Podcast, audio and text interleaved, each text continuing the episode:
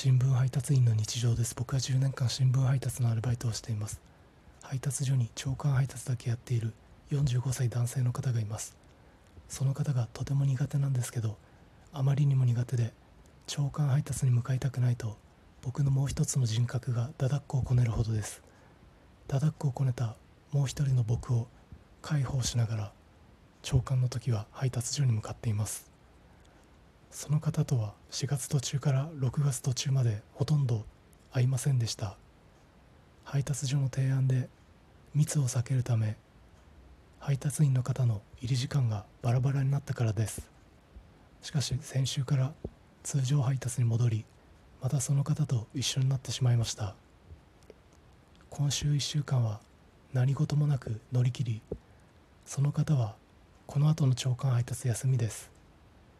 何事もなく乗り切った自分へのご褒美にバニラアイスを買いましたバニラアイスの一口目が銀河系の味がしました